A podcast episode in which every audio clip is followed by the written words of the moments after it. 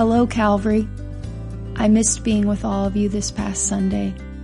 I'm thankful for ways to connect with you during this time. I'm reminded of God's goodness through this week's learning assignment. I had put this verse on the schedule long before anything in our lives had been altered. In Luke chapter 21, verse 33, Jesus quotes the Old Testament promise Isaiah wrote and said, Heaven and earth shall pass away, but my words shall not pass away.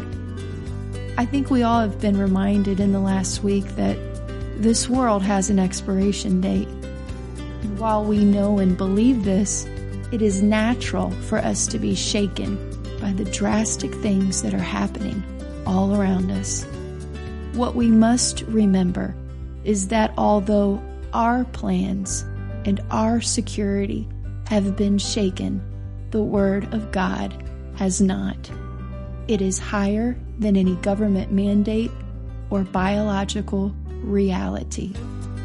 As your friend and pastor, I caution you put limits on the amount of time you spend reading the latest news and scrolling through social media. While it may bring some distraction, it will not accomplish much spiritually.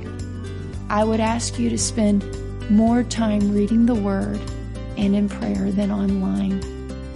I know it's hard, but I want God to know He has our attention. Prayer works. The Word of God is still true. So let's practice it through the discipline of our time and our effort.